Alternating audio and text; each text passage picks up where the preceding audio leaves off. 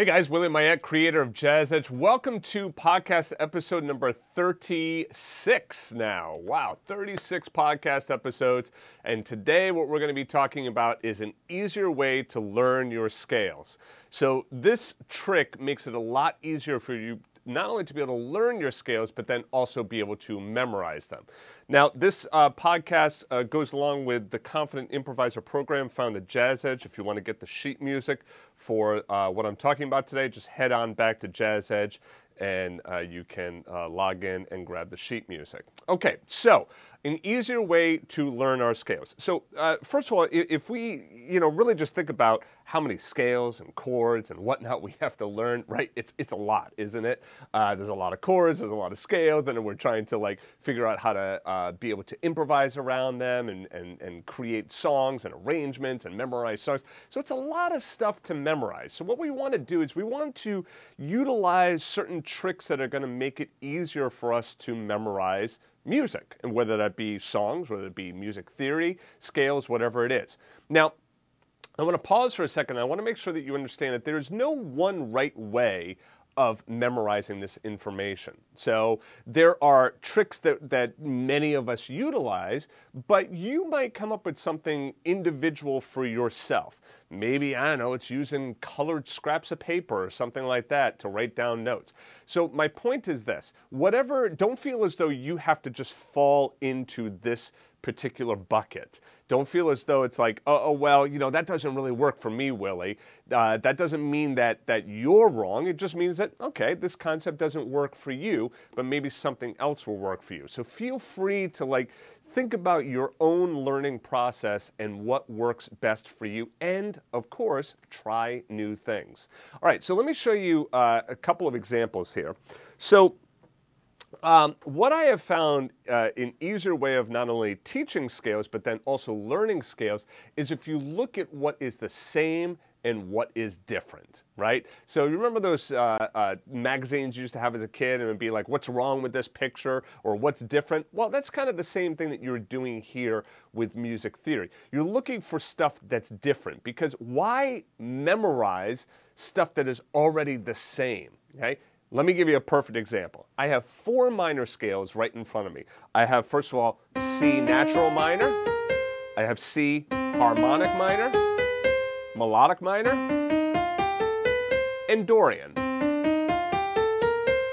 And what you will notice is that the first five notes of each of those four scales is exactly the same notes. Now that's important because it makes it a whole lot easier for us to be able to memorize these scales, because we know the first five notes are exactly the same. It's a C minor five finger pattern. So it's C, D, E flat, F, and G. Those are the first five notes of those four scales. Now the only thing that is different is the top three notes, okay? That's it. And in reality, it's really the top two notes, right? So we have the first five notes here, C, D, E flat, F, and G. And then in the right hand, to make my natural minor scale, I add on A flat and B flat. And of course I go up to C here as well, but we really don't have to count that note because it's just the octave, right? But let's just say the top three notes here. So we have A flat, B flat, and C. So that gives me flat 6 or flat 13, however you want to look at it. I would think of it as flat 6 here for natural minor, flat 7, and then back to my root. Okay, so that means for natural minor, I start with that minor five finger pattern, and then I do flat 6, flat 7 for the top two notes. Okay, so there's my natural minor. Harmonic minor, I keep the flat 6, but I go to a natural 7th. Okay, so natural minor is flat 6, flat 7. Harmonic minor is flat 6, natural 7. Melodic minor is natural 6 and natural 7, and Dorian is natural 6, flat 7.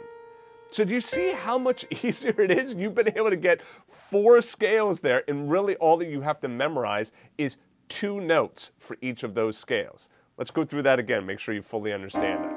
So the first five notes of each of those four minor scales.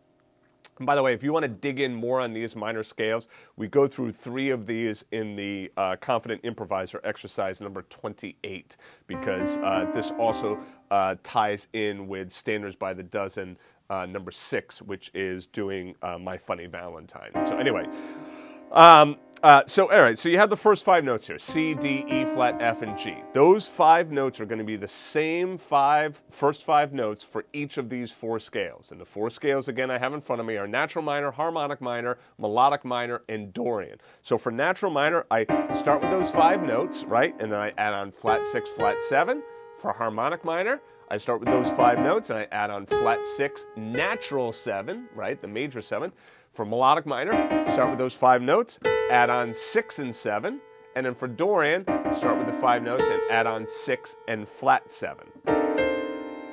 So if you start to look at your scales this way, you're going to notice that, oh, that's a lot easier for me to be able to memorize this, but then here's another trick. This one's really good. So a lot of times when improvising, we might say, well, gee, should I use harmonic minor or natural minor or Dorian or melodic minor? A lot of times it's really between natural minor and Dorian, okay? Because harmonic minor and melodic minor really kind of have their very unique sounds. But natural minor and Dorian are so darn close, sometimes you don't really know, should I be doing natural minor or should I be doing Dorian? Well, guess what?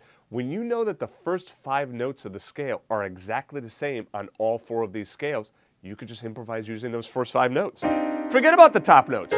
Don't even do those top notes up there. You don't have to. So if I'm going to improvise over My Funny Valentine, right, which is the C minor over B, C minor over B flat, and then I'm going to do C minor 6 over A. So I could just improvise using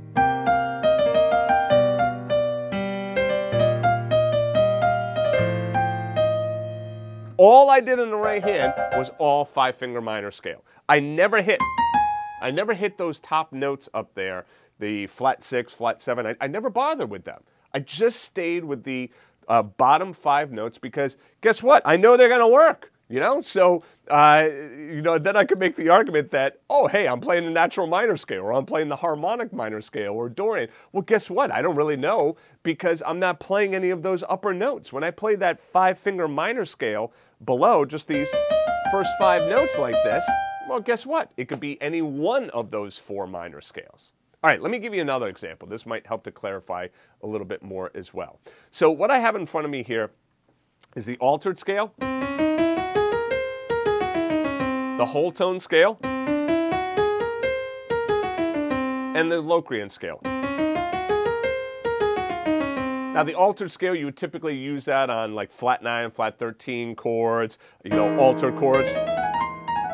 The whole tone scale, you usually use that on like a sharp 5, augmented chord, a C7 sharp 5, you know. You use that. The Locrian scale, you typically use on that.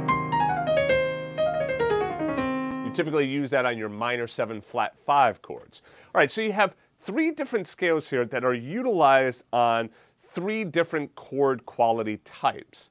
But what you'll notice is that the top 4 notes of each one of those scales is exactly the same notes again, all right? So the altered scale has the root, the flat 9, sharp 9, natural 3rd, okay? So here it's C, D flat, D sharp, and E natural. The top notes are F sharp. I have down A flat, B flat, and C. You could look at it as F sharp, B flat, and C, however you want to think about it, okay? The top notes are F sharp, A flat, B flat, C. Those top notes, those 4 notes there are the same 4 notes for the whole tone scale and also for the Locrian. So altered is root, flat 9, sharp 9, 3rd. And then you have the top notes. Whole tone is root, 2nd, 3rd. So C, D, and E here. And then those top notes up there. Locrian is root, flat 9, sharp 9. And then it jumps up to your 11th, right? Or 4, okay? The F. Okay?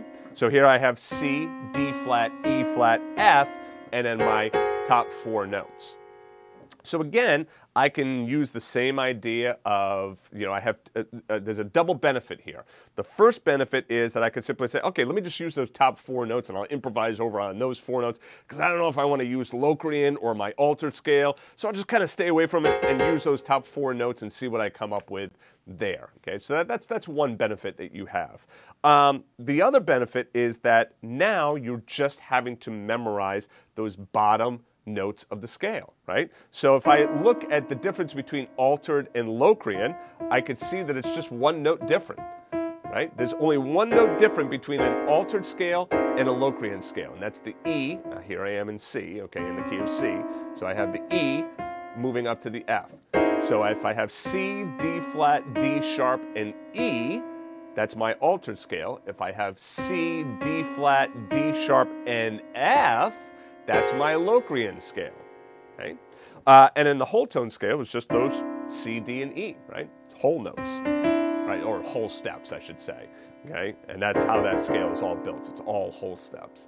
All right, so hopefully that helps you to kind of see scales in a different way. Remember, you know, I like to talk about my globe theory, and the globe theory is that if you have a globe of the Earth in front of you and you, I don't know, you put Africa right in the front of the globe, okay, well, guess what? When you see Africa there, you're not going to see the rest of the world. You might not see the United States, you might not see Alaska, you might not see Hawaii, you might not see Japan, right? So there's a lot of places in the world that you're going to miss if you're just looking at the globe only from one vantage point. So to really get a full picture of the Earth, right, in this example, what do you have to do? You got to spin the globe. So that means you have to look at it from multiple vantage points. Okay, so you got to see it from multiple vantage points. In fact, there was a movie that I really kind of enjoyed called Vantage Point. Oh man, who was in that movie? Oh, I'm forgetting now. Well, anyway, you could take a look at it. But I keep wanting to say Lawrence Fishburne, but it wasn't Lawrence Fishburne. It was, it's going to bug me now. But there was the actor in there also played Bird, Charlie Parker, in the movie Bird. So definitely check it out. It's you know, really cool. All right, so anyway, in that movie, it's seeing a situation from different vantage points. So this is exactly the same thing I'm talking about. This is that globe theory. You see this, you see a concept from different vantage points. You see music theory from different vantage points, and then it makes it a little bit easier for you to understand music because now you're just not looking at it from one way. So this is just another vantage point. This is just another way of seeing how to create these scales. Okay? So anyway, that's it for today's podcast. Thanks for joining me, and I will see you guys next week.